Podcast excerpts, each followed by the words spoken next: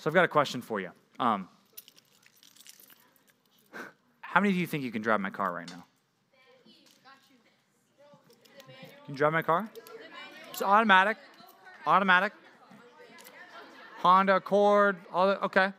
I see like 80% thinks you can drive it. Great. Um, think you can parallel park it?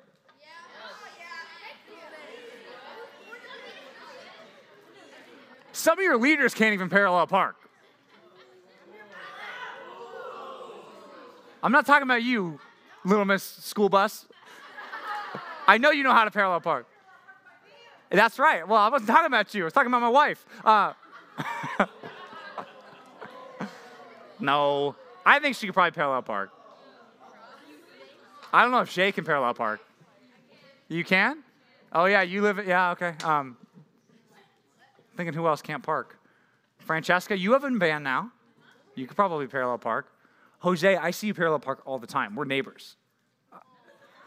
You know, I take back the whole thing about the leaders can't parallel park.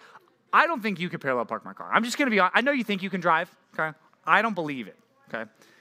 You know, hey, and if, if you want to parallel park a car, there will come a day where you will parallel park a car.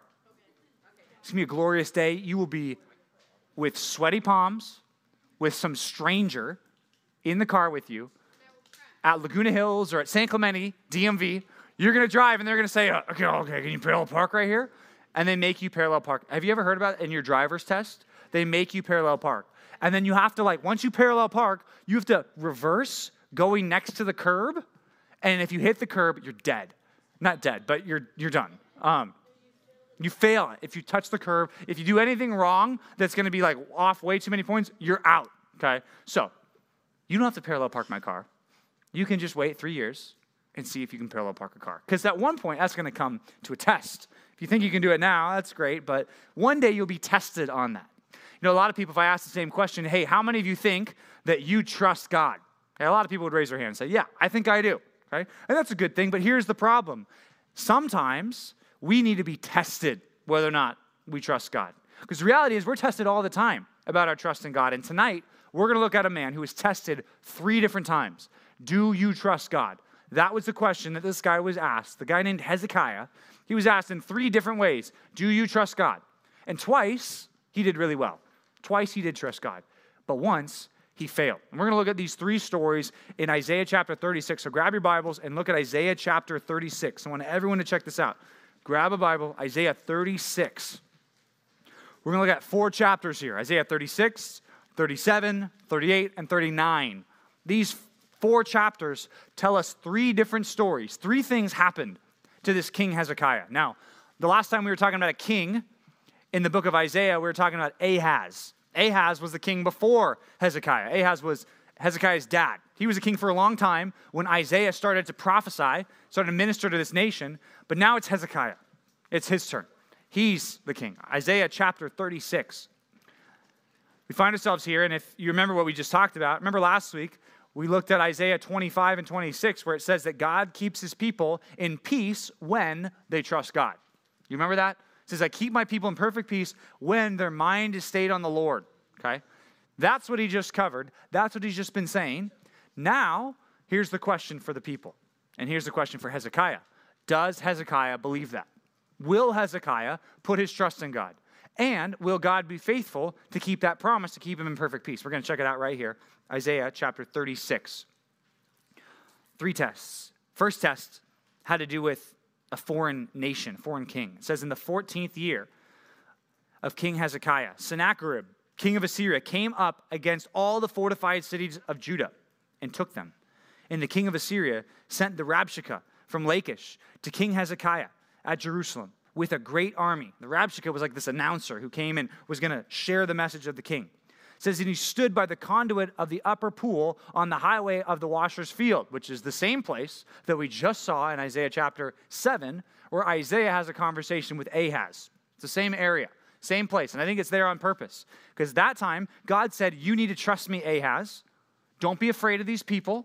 Don't be afraid. You need to trust me. What did Ahaz do? He said, I'm not trusting God. I'm going to trust Egypt. I'm going to trust all these other nations. Now, at that very same place, you have another foreign army coming, and they are going to test whether or not the king of Israel, king of Judah here, trusts God. It says in verse 3 there came out to him Eliakim, son of Hilkiah, who was over the household, and Shebna, the secretary, and and Joah, the son of Asaph, the recorder. So we got all these important people coming out to meet this guy. What is the Rabshakeh, this messenger of this foreign king? What does he say to Judah? Well, he says, Say to Hezekiah, the king, Thus says the great king. Who's the great king? The great king of Assyria. Hmm. On what do you rest this trust of yours? That's a great question that he asks. He says, This is this foreign king sends his official, his ambassador, so to speak, his spokesman, and here's what he asks Hezekiah, who do you trust? He doesn't realize, but you know he's asking? He's asking an important theological question here. Who do you trust, King Hezekiah? Because I got this big army. I've got all these people. I represent the king of kings, King Sennacherib of Assyria. That's who I represent. Who's on your side, King Hezekiah? He says, On what do you rest this trust of yours? Verse 5. Do you think that mere words are strategy and power for war? In whom do you now trust that you have rebelled against me? Behold, you're trusting in Egypt, the broken reed of a staff. Imagine leaning on like a, you know, those big staffs, like the big sticks when you're hiking and stuff, right? Imagine leaning on one of those and it breaks. What happens if you're leaning on a stick and it breaks? You fall, right? And, I mean, depending on how the stick breaks, you could like, you know, pierce your hand with that, right? That's what this guy is saying. You guys have trusted Egypt. Or you might say, when did they trust Egypt? Well, remember, what did King Ahaz do? When he was in trouble, who did he trust? God or Egypt? They trusted Egypt. Right? And says in Isaiah 33 that these people also trusted Egypt. They weren't trusting the Lord as they should have. And it's interesting that this guy comes in and he says that. He says, You're trusting in Egypt, that broken reed of a staff, which will pierce the hand of any man who leans on it. Such is Pharaoh, king of Egypt, for all who trust in him. Look at verse 7 says, But if you say to me, We trust the Lord our God, quote, is it not he, his high places and altars that Hezekiah has removed, saying to Judah and to Jerusalem, You shall not worship before this altar, or you shall worship before this altar in Jerusalem? Now, that's not true. This official is getting the facts wrong. What King Hezekiah did was good. He took away the evil idol worship centers in Judah. So King Sennacherib thinks, oh, you're taking away all the places to worship God. God said, no, I liked what Hezekiah did. So this guy misunderstands what Hezekiah did. Hezekiah was just following God. That's why he took out all those idol centers. He says, verse 8, Come now, make a wager with my master, the king of Assyria, and I will give you 2,000 horses if you're able on your part to set riders on them. He says, I'll give you 2,000 tanks. I'll give you 2,000 helicopters if you could find pilots for them. You don't even have 2,000 pilots, right? I'll give you 2,000 aircraft. You can't even fill it. You, you don't even have the pilots. You don't even have the personnel to take these things that I could give you. He says, How then can you repulse a single captain among the least of my master's servants when you trust in Egypt for chariots and horsemen? You know what he's saying? He's saying you're trusting Egypt. He's actually kind of right. He's right. They have been trusting Egypt. But look where he gets it wrong says, Moreover, is it without the Lord that I've come up against this land to destroy it? The Lord said to me, Go up against this land and destroy it. This guy is saying, God told me to destroy you guys, King Hezekiah, people of Judah. God told me to destroy you. Well, even that's partially true. God was using Assyria to judge these people. So it says in verse 11 that these officials get together and they say, Please speak to your servants in Aramaic. We understand it. Don't speak in the language of the people. Then what happens? He says, No, I'm going to speak in your language. You know why? I want to scare every person who hears my voice. I want them all to be afraid of King Sennacherib.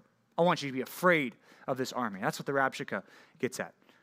He says at the end, he says, Has my master, this is verse 12, has my master sent me to speak these words to your master and to you, and not to the men sitting on the wall who are doomed to eat their own dung and to drink their own urine? He's saying, These guys, you know, if we attack your city, you're going to lose all your food. You know what you're going to start doing? You're going to start eating your poop. You're going to start drinking your pee, okay? Says, I want to tell them all this too. This is intense. Look at the next verse, verse 13. He called out with a loud voice in the language of Judah. Now he's talking to the people. He says, Hear the words of the great king. Who's the great king? Well, the king of Assyria See what's happening here? See what Isaiah wants us to see? He's setting up Sennacherib as the God instead of the Lord. It says, Hear the words of the great king of Assyria. Thus says the king, Don't let Hezekiah deceive you, for he will not be able to deliver you. It's partially true. Hezekiah can't deliver them. Verse 15. Don't let Hezekiah make you trust in the Lord by saying, The Lord will surely deliver us. This city will not be given over into the hands of the king of Assyria. Don't listen to Hezekiah. For thus says the king of Assyria Make your peace with me and come out to me. Then each one of you will eat of his own vine and eat of his own fig tree. Each one of you will drink water from his own cistern until I come and take you away to a land like your own, a, gra- a land of grain and wine and a land of bread and vineyards. Verse 18, check it out. Just beware, lest Hezekiah mislead you by saying, The Lord will deliver us. Has any of the gods of the nations delivered this land out of the hand of the king of Assyria? Do you see what this guy's saying? He's saying, My king, Sennacherib, is more powerful than your God. That's what he's saying. How do you think God's going to respond to this? How do you think Hezekiah is going to respond to this? Do you see that his faith is being tested? We're going to find out if he believes anything Isaiah said. We're going to find out if he is willing to trust God. We're going to find that out. It says in verse 21 the people were silent. They didn't answer him a word because the king's command was don't answer them. Then they go to Hezekiah, verse 1 of the next chapter. Look at Isaiah 37. It says they go to King Hezekiah. Hezekiah tears his clothes, covers himself with sackcloth, and goes to the house of the Lord. That's an important step. When he's in trouble, he goes to God. Then he sent to these guys, Eliakim and Shebna and all the senior priests, and to the prophet Isaiah. And they said to the prophet Isaiah, This is what these people say to Isaiah Thus says Hezekiah, This is a day of distress, of rebuke, and of disgrace. Children have come to the point of birth, but there's no strength to bring them forth. It may be that the Lord your God will hear the words of the Rabshakeh, whom his master, the king of Assyria, has sent to mock the living God, and will rebuke the words that the Lord your God has heard. Therefore, they're asking Isaiah to do something. Lift up a, a prayer. Pray to God for the remnant that is left. Hezekiah has his faith tested in this situation. Big army, tons of people. What is he going to do? This is the first test that he faces in this section. Um, when we think of our faith, I asked you the question how many of you think, oh, yeah, yeah, for sure, I trust God? What about when it's tested? Hezekiah's faith is tested right here. Does he trust God or will he try to find some other solution? Uh, it's no different for you either. It's really no different. Now, you're not the king and you're not going to have some army come against you. You're not going to be responsible for a whole nation like that. But there will be times when you are tempted to doubt God. There will be times when you want to do everything that the world tells you to do. And say, I know God tells you that you shouldn't do this stuff and talk like this and dress like this, but you know what? You should, you should do what the rest of the world does, and you will be tempted. And in that moment, you will be tempted to not trust God. Do I trust what God's word says? Do I trust that God has a good plan for me? Do I trust that obeying God is better than living like the world? Do I trust that God always keeps his promises?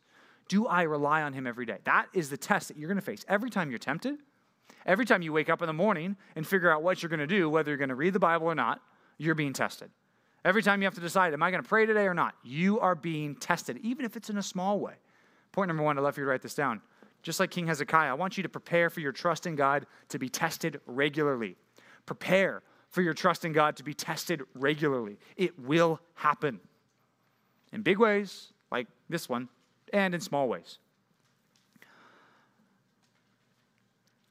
The call on Isaiah is hey, Isaiah, we're in trouble. You need to talk to God. That is the right response. See, before when they were in trouble, you know who they talked to? Egypt, they talk to other kingdoms, they talk to other nations, but this is where they get it right. They talk to God now. Look at what verse 5 says, back in Isaiah chapter 37. Look at Isaiah 37, verse 5, after you write that first point down. Check this out. It says, When the servants of King Hezekiah came to Isaiah, Isaiah said to them, Say to your master, Thus says the Lord, do not be afraid because of the words that you've heard, with which the young men of the king of Assyria have reviled me. Do you hear that? God says, don't be afraid of them. Okay? Here's the test Will Hezekiah be afraid of them? I mean, imagine if that was you. You've got this big army, this big nation surrounding you. Will you trust God? Because God's saying you shouldn't be afraid. everything about the situation is telling you, I better be afraid right now because this is really scary. The question is, who do you trust, Hezekiah? God or what you see right now? Do you trust God's word and what he said through Isaiah, or do you trust your own human wisdom to try to figure out the situation? Who do you trust? Verse number seven God makes a promise. Behold, I will put a spirit in him, so that he shall hear a rumor and return to his own land. And I will make him fall by the sword in his own land. Now, that's the promise of God. Now, let's take it into our life right here. You don't have a promise that some person that you don't like is going to die in some foreign land. Okay, you don't have that promise. God has not made that promise to you.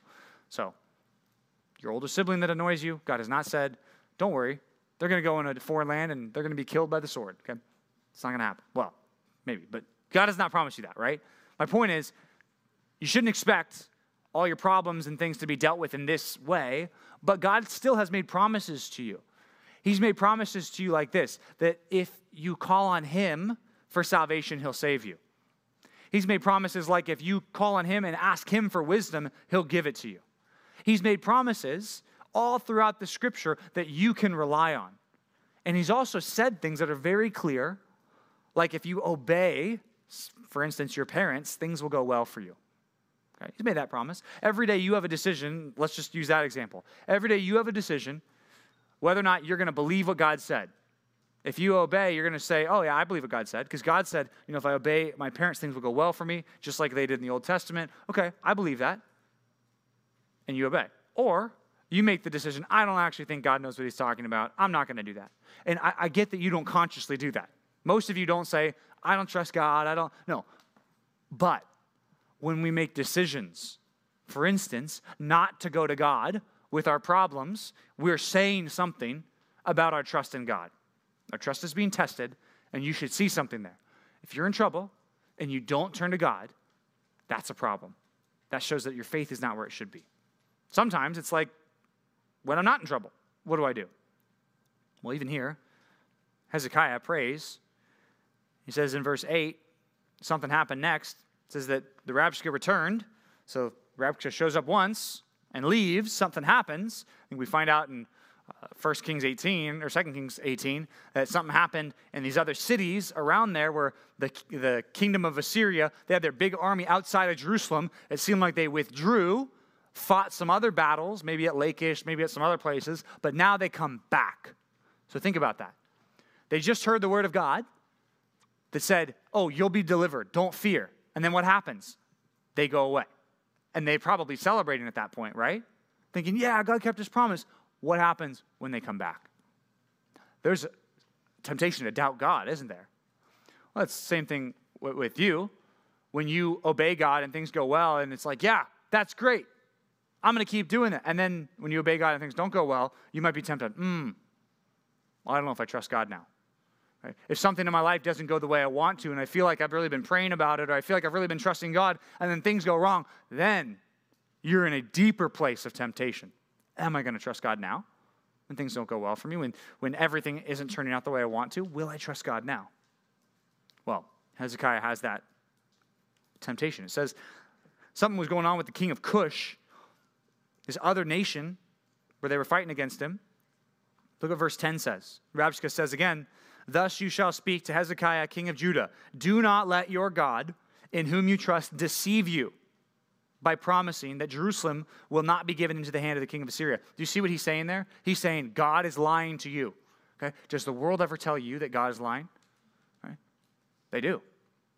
They do. When the world says that this is what's good and this is what's bad, and it's the opposite of what your God says, this is what's good and this is what's bad, you know what they're saying? Your God's lying to you.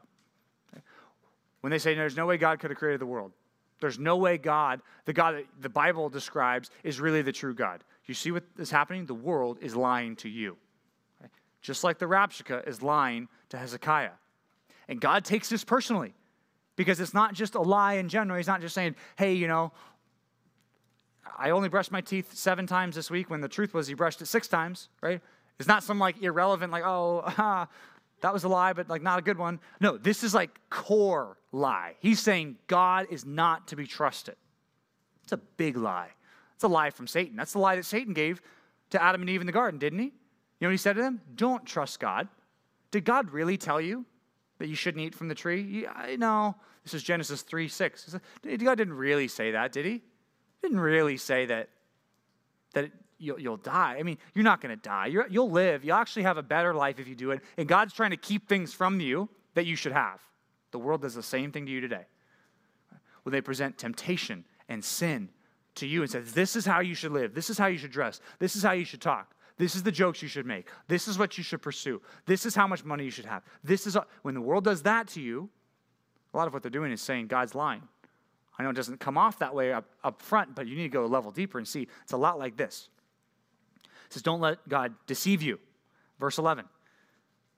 This is Isaiah 37 11. Want everyone check it out in your Bible. It says, Behold, you've heard of what the kings of Assyria have done to all the lands, devoting them to destruction. And shall you be delivered? What's different about you? Have the gods of the nations delivered them? The nations that my fathers destroyed? Lists all these different nations. He says, the Assyrians have killed all of those people. Who are, who are you to say that your God will keep you safe? Now, what does Hezekiah do? Look at verse 14.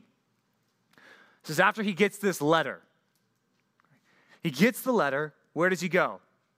Goes to the house of the Lord. And here's what Hezekiah does he takes this letter, he puts it right on the steps of the temple, he lays it down, and he leaves it there, and he steps back, okay? It's like he's showing it to God. He's looking at it. It's right down there on the ground. And he lays it in front of God. And you know what he's saying? God, what are you going to do about this?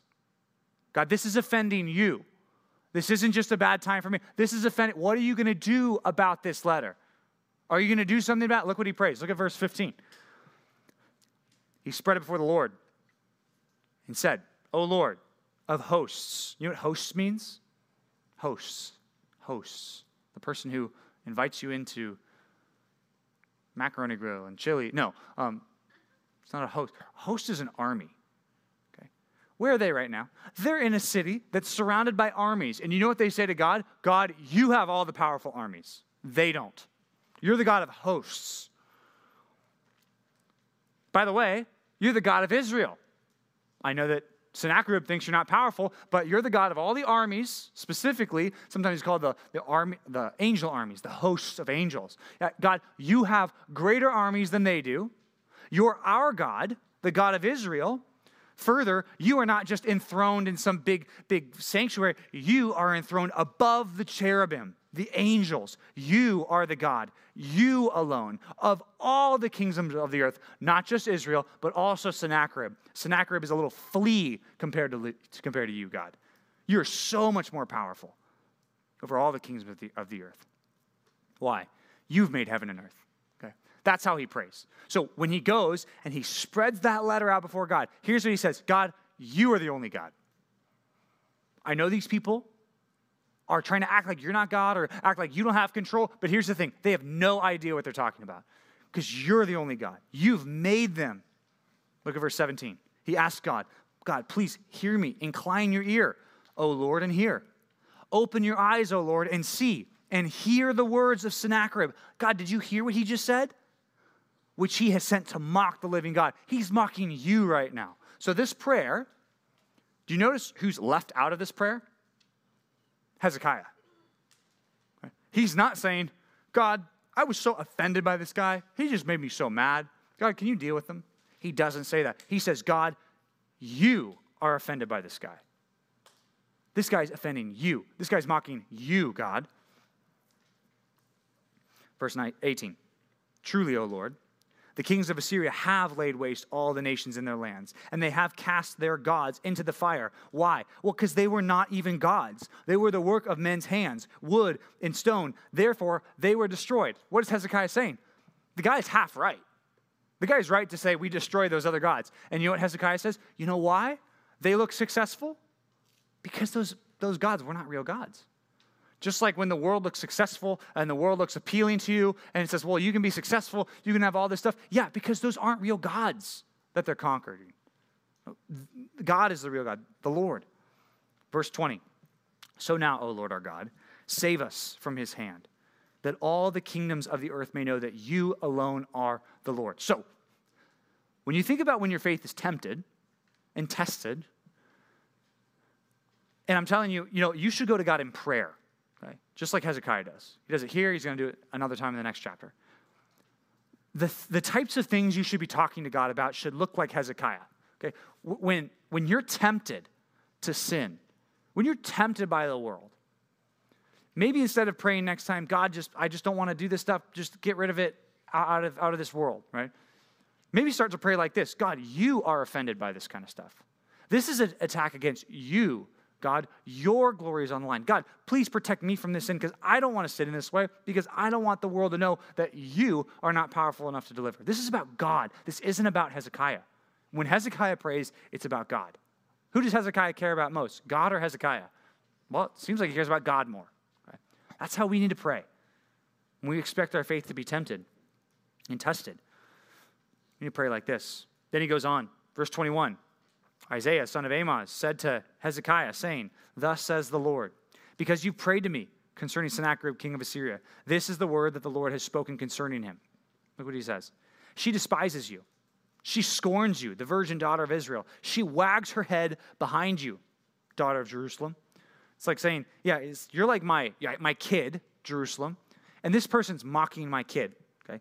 If, uh, if Eden comes out soon, she's like six weeks away ish, ish right? She comes out, and I find you standing over her little stroller, just insulting her, just yelling at her just saying you're terrible, you're this, you're that, you're so ugly, you're so like I okay. Let's just just just pretend like you would do that, right? I'll look over here. Let's just pretend like you would do that. Okay? Sorry. Maybe maybe it's one of you. I don't know. Let's just hope none of you do this. But if you did that and I caught you just like yelling at her, right? At this point, she's got to just be like, crying, right? Right? Maybe yelling her, insulting her, telling her that she smells bad. She's like, what do you think I will feel? Okay?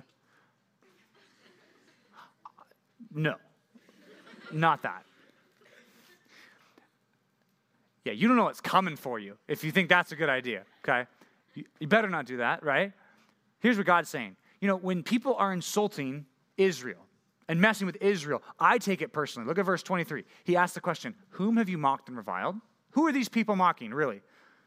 Just like for you, if you're really yelling at my, you know, infant daughter in a stroller, right? Who are you really making fun? Who are you really mocking? Who's going to take it personally? It's me?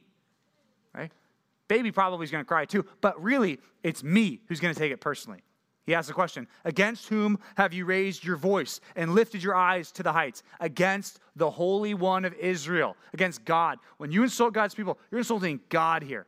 This is by your servants. You've mocked the Lord.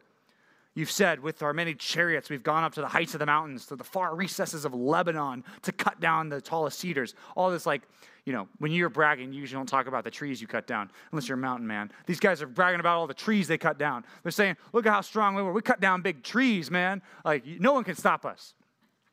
That's literally what he's saying. Further, he says, oh, you know, I've dug wells. You probably don't brag about that either. I dug a bunch of wells recently. You know what I do with the wells I, I dig? I drink out of them, right? That's what he's saying, right? Not that impressive. And I dry up the sole of my foot, all the streams of Egypt. Verse 26. Have you not heard? It's like, are you, are you so dumb you haven't heard this? That I planned this all a long time ago? That God determined all of this long ago. I planned from the days of old what now comes to pass. Not just now what comes to pass, now what I bring to pass. Okay? He's saying, Sennacherib, you might be bragging. You might think you're cool because you know you dug a well and you drank out of it and you cut down a big tall tree. But here's the thing I planned all of that. That's all under my view, my sovereignty. It says that I want you to build those fortified cities. You know why? Because I'm going to crash them into ruins. It's like building a sandcastle. I'm going to build these sandcastles and tear them down while their inhabitants, shorn of strength, are dismayed and confounded and become like plants of the field, like tender grass, like grass on the housetops, blighted before it's grown. I know you're sitting down and you're going in, going out and coming in. It's like uh, sometimes small group leaders ask me, hey, can you come and sit in in my group? You know what that means? Guys, you know what that means? Busted, okay? When, when, when guys ask me, Some of the leaders asked me, hey, can you come in and sit in my group? You know what I'm, I'm usually assuming? Uh oh. Um, guess it's not going well, right?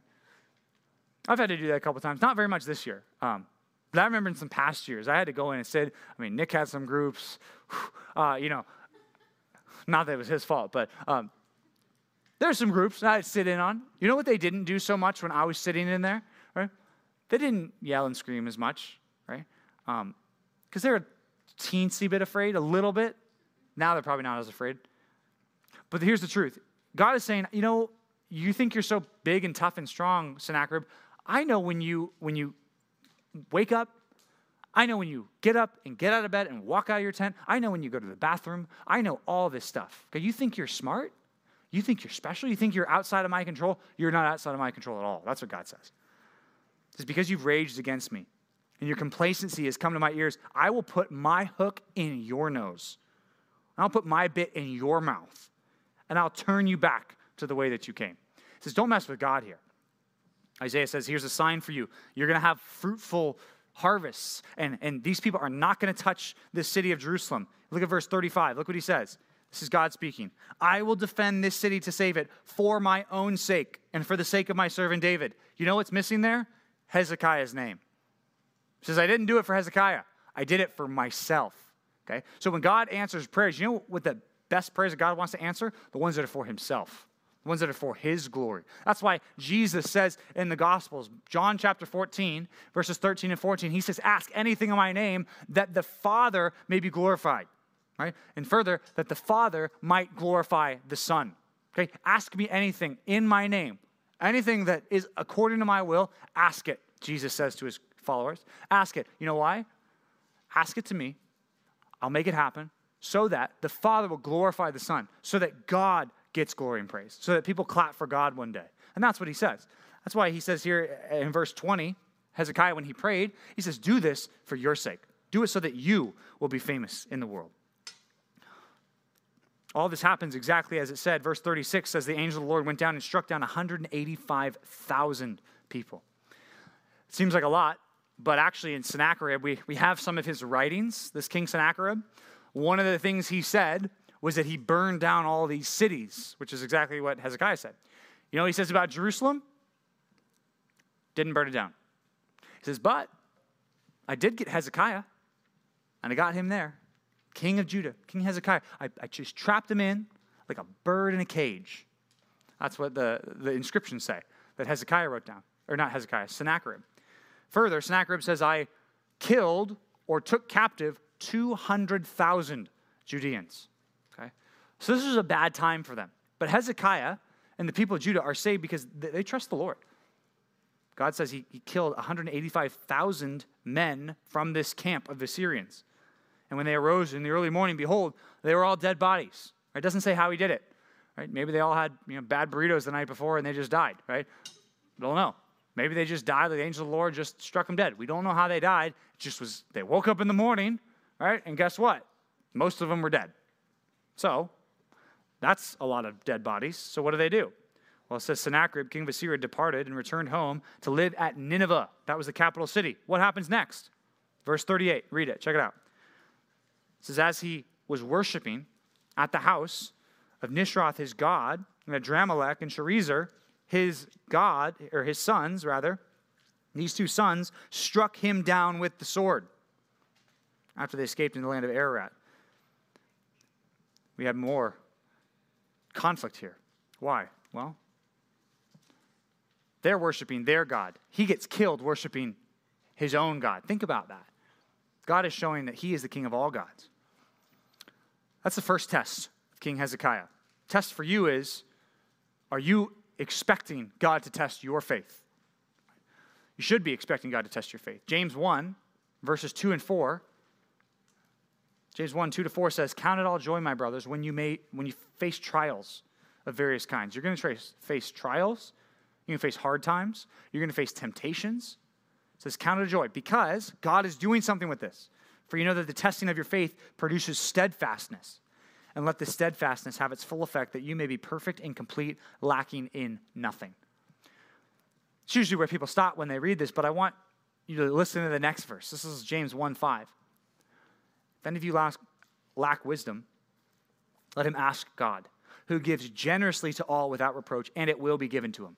Do you see that when you have hard times and trials, God says he's going to grow you through those tests of faith? Right? Even if there's failure, he wants to grow you. And you know what you should do when that happens? What do you need to do? Verse 5 pray. Hezekiah, his faith is tested. What does he do? Prays. It's exactly what we should do. When our faith is tested, we need to pray. And here's the question your prayer right now will show how prepared you are for those tests of faith. Okay? If you're not praying now, you don't think that you're ready for those tests of faith. You know why? Because every time you didn't pray, you were tested and you failed that test, right? Do I trust God today? Do I need to go to God today? Am I dependent on God today? Well, I guess not. Don't expect to be ready for the tests if you're not praying. Even getting into prayer is a test. That's the first test of King Hezekiah. Now, there's two more. They're shorter, a lot shorter in the text, but I want you to see something. We just looked at Isaiah 36 and 37. Isaiah 38 seems to have taken place before Isaiah 36 and 37. In fact, I think that Isaiah 38 and 39, both of these actually took place before. So, what we just read was the end of the story of Hezekiah. Now we're going to do a flashback and look at him earlier in his life. You've seen the flashbacks, right? Right? You're watching a movie or whatever, and they're an old person, then they go back, now they're younger, right? I think that's what's happening here. You know why? Because verse 6 says that God is going to deliver you, that's Hezekiah, and this city out of the king of out of the hand of the king of Assyria, and I will defend this city. Okay? That already took place. We just read about that. Okay? So I think this is actually taking place before. So test number two actually takes place before test number one. I don't want to confuse you, but read it. Look at that. Isaiah 38 1. In those days, Hezekiah became sick and was at the point of death. This is test number two. Okay. Test number one was the king of Assyria wants to take him down. Test number two is Hezekiah gets sick, so sick that he's going to die. Isaiah, the prophet, goes to him and says, Thus says the Lord, set your house in order, right? Figure out who's going to be the king after you. Get your stuff, get your will written down, because you will die. You won't recover. At this point, Hezekiah was probably in his late 20s, early 30s. Okay? Um, the king of Assyria this is before, so this is around 7. So 701 is the year that the whole thing with Sennacherib happened. Right? This took place earlier, so like 703, 704. Some think as early as 711. Right? You can remember that because it's 711, obviously. Um, remember, you're counting backwards with BC. I don't know if that confused you. 702 was one year before 701 because BC. Have you thought about that? Okay, it goes backwards. Anyway, um, so, yeah, this took place a little bit before. But Hezekiah doesn't have a son that's old enough to reign on the throne. These Assyrians just took out the northern tribes. You know what they're probably thinking? You know, if we lose our king right now, we're going to fall too. We're going to go into exile too. This is a really bad time for them. This is a scary time. Is Hezekiah going to make it? Verse 2. Then Hezekiah turned his face to the wall and prayed to the Lord and said, Please, Lord, remember how I've walked before you in faithfulness and with a whole heart and have done what is good in your sight. And that's it. Doesn't even say amen. That's just the end of the prayer. Right there. That's all we have. It says, And Hezekiah wept bitterly. I don't know if you can imagine this, but just kind of like I ima- you imagined the, the letter on the ground right here, want you to imagine Hezekiah. He's in his throne room. He's in a nice place in that big old bedroom. Right? It's like how it says he just turned and faced the wall. Right? You got people in the room, maybe some nurses and you know doctor types of the of the time or family or whatever. What does he do? He gets this news from Isaiah, right? What does he do? He just turns over on the bed, faces the wall, and he starts crying. It's like a little baby, right? Because he's told he's going to die. His son's not old enough to reign. His son Manasseh Right? Some think he wasn't even born yet. It seems like he was born at this point, but he's probably a young kid. Right? Sits down and he cries. It's just interesting because this prayer is not as good as the prayer in the last chapter, right? That was like a big prayer about God and His glory and whatever, all that stuff. And then this prayer seems pretty weak. He just says, God, remember how I followed you. I, I, I don't want to die right now. End, right? That's all he says. Then he wept. Verse 4, check it out. Then the word of the Lord came to Isaiah Go and say to Hezekiah, Thus says the Lord your God, the God of David, your father I've heard your prayer, and I've seen your tears, and behold, I'll add 15 years to your life. And I'll deliver you and this city out of the hand of the king of Assyria, and will defend this city. See how much God cares about Hezekiah? That's some important care. But here's the thing when you look at this, you might think, oh, great, the, the, the application means that I should just pray and I should expect God to heal me, right? Because that's what happened here. No, okay, that's not what I want you to do. Here's why. I think there's a very specific reason why Hezekiah is healed. He's given 15 years more of life. He's about to die. He's given 15 years of life. Okay? Now think of the city of Jerusalem. Think of Judah. They almost die. They're like to their last breath. God miraculously saves them, and they have like 150 more years of life. Do you see that? Okay. I think Hezekiah's life is a picture of what's happening in Judah. Right? Although they deserve to die, they deserve to be cut off, they call out on God, and God extends their life.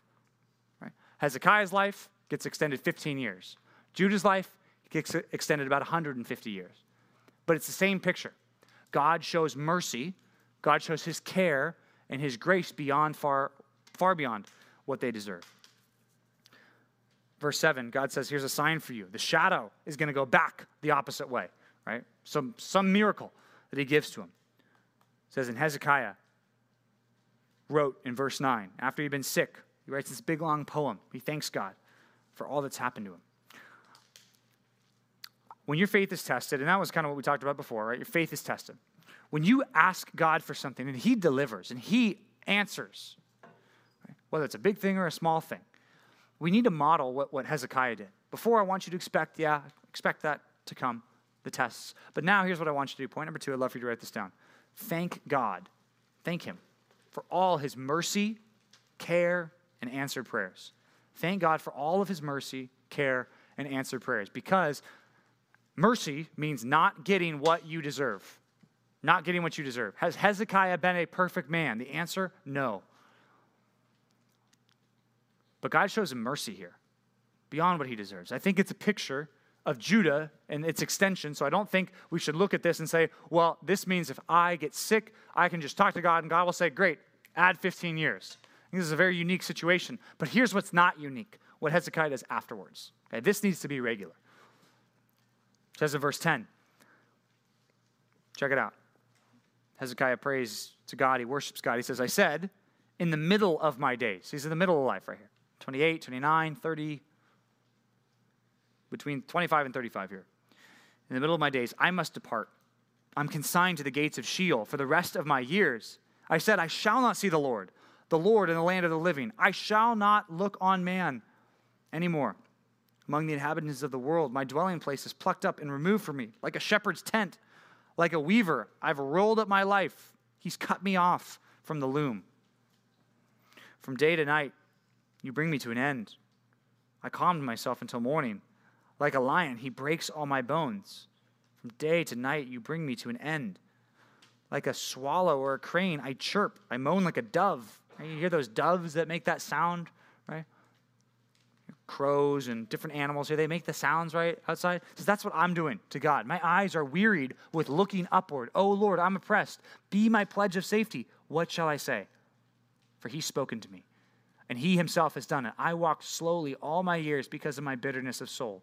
That was a lot of like sad stuff, right? A little poetry. Calls himself a bird, right? Verse 16. Oh Lord, by these things men live. And in all this is the life of my spirit. Oh, restore me to health and make me live. Behold, it was for my welfare that I had great bitterness. But in love, you have delivered my life from the pit of destruction. Middle of verse 17 he says, For you have cast my sins, all my sins, behind your back. It's like saying, God, I know I deserve to die. I know I deserve that. But it's like you just threw away all my sin. You forgave me. For Sheol does not thank you, and death does not praise you. Those who go down to the pit don't hope for your faithfulness the living. The living, he thanks you as I do this day. The Father makes known to the children your faithfulness, which I think he's saying, I want to make known to my kids your faithfulness. Verse 20 the Lord will save me, and we will play my music on stringed instruments all the days of our life at the house of the Lord. Do you see what Hezekiah does when God answers his prayers? He thanks God, he worships God, he makes that a pattern. Here's the question for you When God answers your prayers, do you thank him? When you pray for something and you want to see something happen, you want to see one of your friends start coming to church, right? You want to see victory over a certain sin, and then God gives it to you. Do you say, like, okay, great, yep, that's what I got, um, on to the next thing? Or do you stop and thank God? Hezekiah's healing is not something we should all expect, but Hezekiah's worship is something we all should expect to do. We need to do. Problem is, I think people who don't pray also don't give thanks. Hezekiah is a guy who prayed and he gave thanks. Both of those happened you're so much less likely to thank God like you should if you're not praying like you should. It's a lot like getting paper cuts. You ever get paper cuts on your like index finger? Right? You're like doing something at school or whatever, you get a bad paper cut. Right?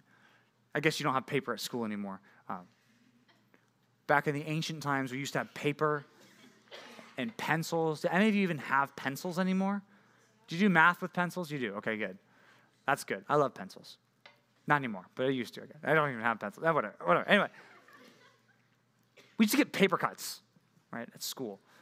The thing I always thought was interesting is that I always get a paper cut on a part of my finger that I used a lot, right? Like the, eh, you know, the, the, the what is this called? The pad of the index finger, right? You have, yeah, right? You don't know. I don't know either. You have no idea how much you use that until you can't anymore.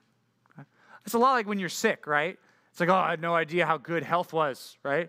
When you got a cough or, you know, you're sneezing or you're congested or you got the stomach flu, right? That's the worst, right? You're throwing up. Every time you hug the toilet, right? And keep hitting the, the flush thing because you want it to go down faster, right? Yeah, oh, you never done that? Yeah. Um, my wife says I have a weak stomach. I don't know what that means. Um, it's like throw up a lot. Whatever. Sorry, she's pregnant. She's hugging the toilet more than me these days. Um, but whenever you're in that situation, you're like, oh, so good when I didn't have this, right? I get paper cuts. It's like, oh, I had no idea how much I used this finger. I had no idea how much I relied on this thing. Right? When you get something in your eye, right? You're like, oh, I have no idea how good it is when I don't have something in my eye. Here's my point. You will never thank God the way you should if you don't recognize your reliance on God. You will never do it. And sometimes what it takes is for God to take away things from you to show you how reliant you are on Him. That's what happens with Hezekiah. Because I think about this. I think this is the first thing that happens in our story. I think Hezekiah gets sick.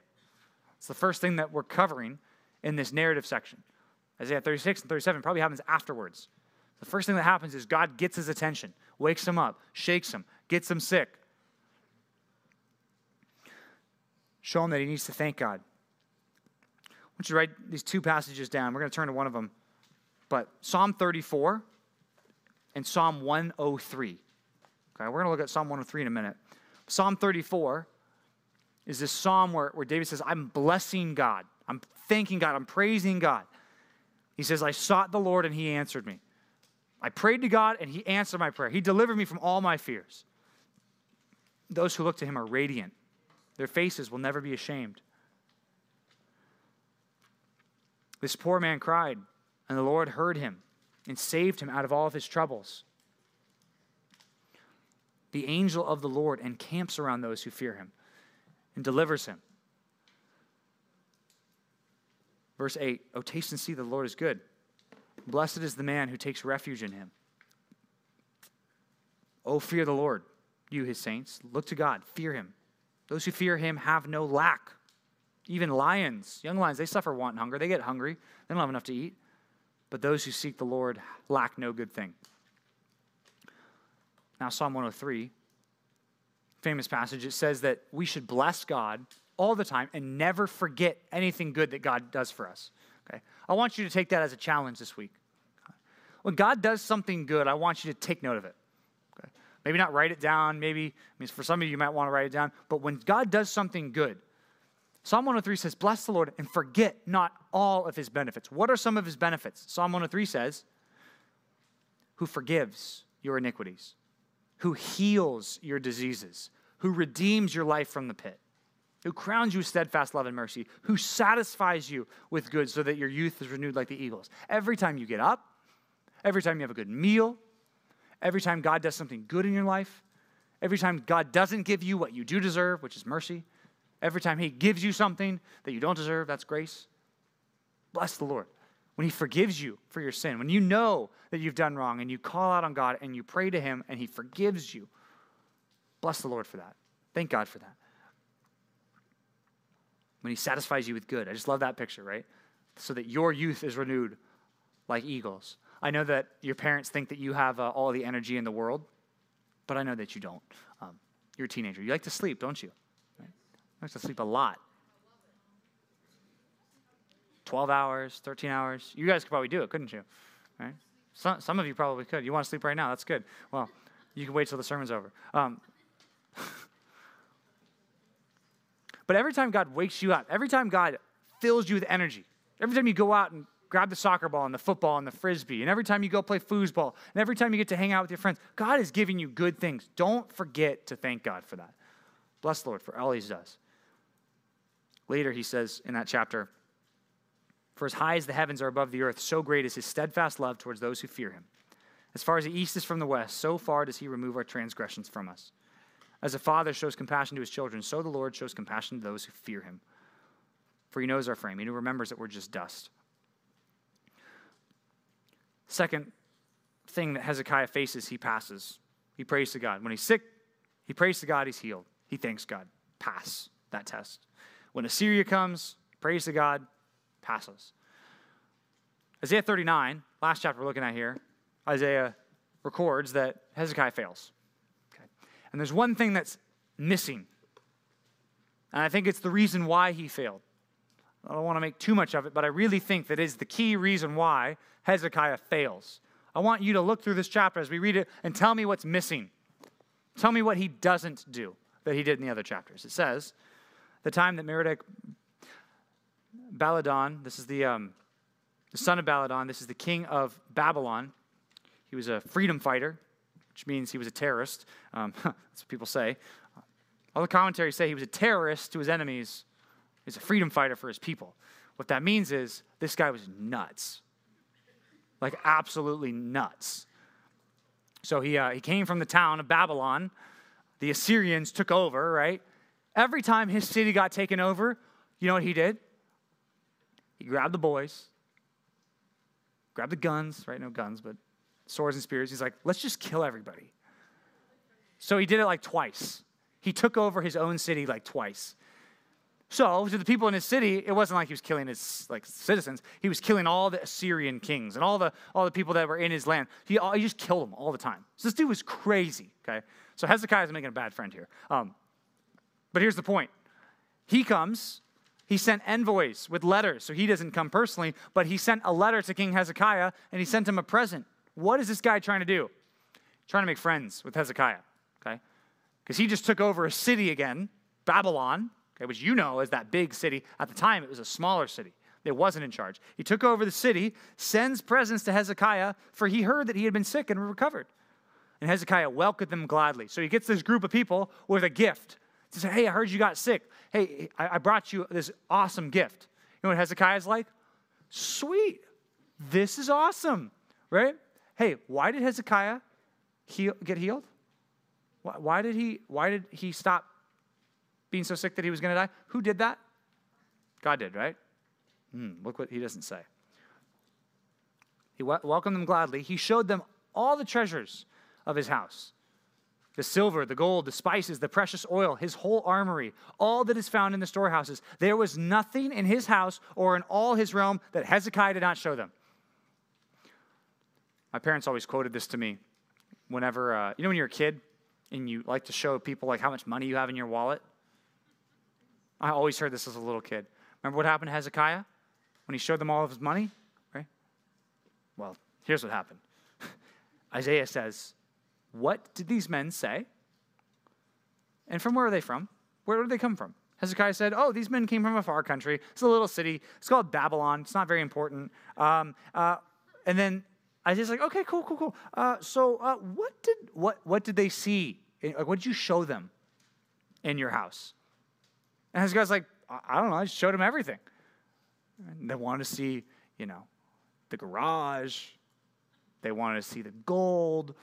They wanted to see like the horse stables. They wanted to see all of my weapons. I got to show them all my knives. Like it was really cool. I got to show them all that stuff. It was great. Look what he says. Then Isaiah said to Hezekiah, Hear the word of the Lord of hosts.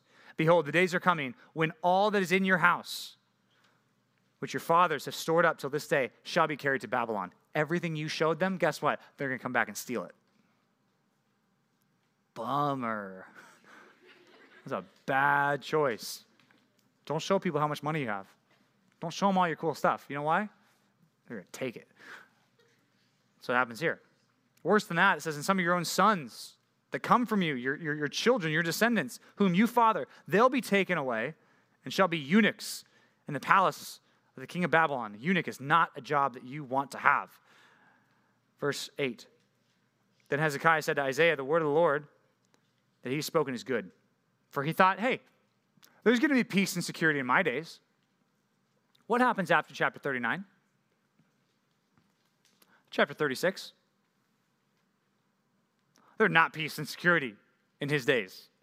It was not good times for King Hezekiah. So I said, What did you notice wasn't there? What did he not do? So when this foreign king comes, right, his, his people come and say, Hey, we want to give you gifts, we want to make an alliance, what does he not do? Never talks to God about it, never prays. And in fact, he's flattered. He thinks, This dude wants to make friends with me? This dude who took over, he, dude, I heard about him and his boys. They killed everybody, all the Assyrians. These guys are awesome. I want to make friends with this guy. He, he wants to get to know me, doesn't he? Because he, he wants me to be in charge of uh, this, the southwestern region of the anti Assyrian coalition. Oh, he wants me to be in charge. Oh, this guy, he wants to be friends. He's tight. He's cool. He wants to be. See what he's doing? He's proud. He's arrogant, doesn't turn to God. He makes an alliance, something he wasn't supposed to do. Big thing he does is he doesn't pray. In fact, we see that earlier in the book, Isaiah 31, verse 1. He says, You've gone to these other nations, and guess what? You have not consulted me. God says, You didn't ask me about this. He forgets God is the ruler. After all the good that God has shown to him, he forgets that God's the ruler. He thinks he's the ruler. He becomes proud. Point number three remember, God is the ruler to avoid pride. Remember that God is the ruler to avoid pride. You might say, uh, it doesn't say he's proud. Well, this story that we've been reading in the book of Isaiah is also told in two other places 2 Kings 18 to 20 and 2 Chronicles 32. In 2 Chronicles 32, verse 31, says this And so, in the matter of the envoys of the princes of Babylon, who had been sent to him to inquire about the sign that had been done in the land, God left him to himself. Talking about Hezekiah. God let him be tested, it says in order to test him to know all that was in his heart. This was something that God let happen so that he'd be tested. Okay? Earlier in that chapter, Second Chronicles 32, verse 24, it says, In those days Hezekiah became sick and was at the point of death. And he prayed to the Lord, and he answered him and gave him a sign. But Hezekiah did not make return according to the benefit done to him, for his heart was proud. Therefore, wrath came upon Judah and Jerusalem. Chapter 36 and 37. But Hezekiah humbled himself for the pride of his heart, both he and the inhabitants of Jerusalem, so that the wrath of the Lord did not come upon him in the days of Hezekiah. Chapter 37. Okay? Do you see that? It's one of the other reasons we think that this Isaiah is putting them out of order on purpose to show us, to really introduce us to Babylon as the next world power after Assyria goes away in chapter 37. Now we're introduced to Babylon, who's going to be the next problem for Israel. Problem is, Hezekiah got proud. Question is, if you don't go to God, like he doesn't go to God, it shows pride in our hearts too. You're going to look at this in, in small groups, so I'm not going to turn you there. But James chapter 4 talks about what happens when we don't pray. It says, when we don't pray, and when we pray wrongly, we fight, we quarrel with each other, and it says that we're acting like we're cheating on God because we want to make friends with the world. So the answer is to humble ourselves before the, before the Lord.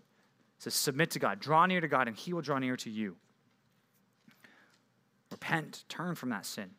If you've been a proud person, like we talked about in the last sermon, if you've been proud against God, repent of that. But here's the thing the pride that Hezekiah shows here is really a smaller version of pride. It's just the pride that says, I don't really need God right now. I'm good. God's given me what, what he needs to give me. I'm good. I don't need him right now. I was fooled. Reminds me, some of you, uh, when you play basketball in the gym, I don't know if you noticed this, but uh, when you interact with each other, you like puff out your chest, you think you're really good, and then Nick Barnett goes in there. There's less puffing out of the chest. Some of you guys think you're good at you know throwing the frisbee around and you know you're throwing it around, and then Luke Clemens comes out, right? And Juan, they can throw that frisbee, right? Some of you think you're you know good at ping pong, and you guys are playing, you're playing, and then then Juan and and yeah, it's Juan, it's just Juan and Luke again. Um, they just happen to be good at both of those things, and they come out, right? And they start they start whipping you on the ping pong table, right? Um, easy to think we're the best until we meet someone who's better, right? That happens to all of us. It's happened to me, it's happened to you, right? It's happened to all of us. Problem is when we think that way with God and we think that we can be in charge of this situation. When I know God has been good in the past, I know He's been in charge in the past, but mm, this situation I've got, right? We're committing the sin of Hezekiah. We don't want to do that. We need to remember who the ruler is. The ruler of, of your life, ruler of your health, ruler of every nation, it's the Lord. That's the whole theme of the book of Isaiah, right? So everything we've looked at, that God is the ruler. We need to remember that. Let's pray about that right now. God, please help us be humble before you. Pray that you would help us um, see that you are the king we saw that you are ruler over Sennacherib and Assyria and Judah and Israel and even Hezekiah and his health. We know that you are the Lord of our life too. You're the Lord of this universe. You always have been, you always will be. Pray that as we're tempted, our faith is tested, that you would help us stay on track. You would help us not forget about you. We wouldn't become prideful and self sufficient, thinking that we don't need to pray, we don't need to talk to you. Please correct us in that. And I just pray that in the next weeks, we would just grow in our humility. That would be shown by our prayer, that we'd rely heavily on you, and that we'd recognize that you are the God who provides for us, as you always do. Pray that we'd be more thankful, and that our thanksgiving right now would be pleasing to you.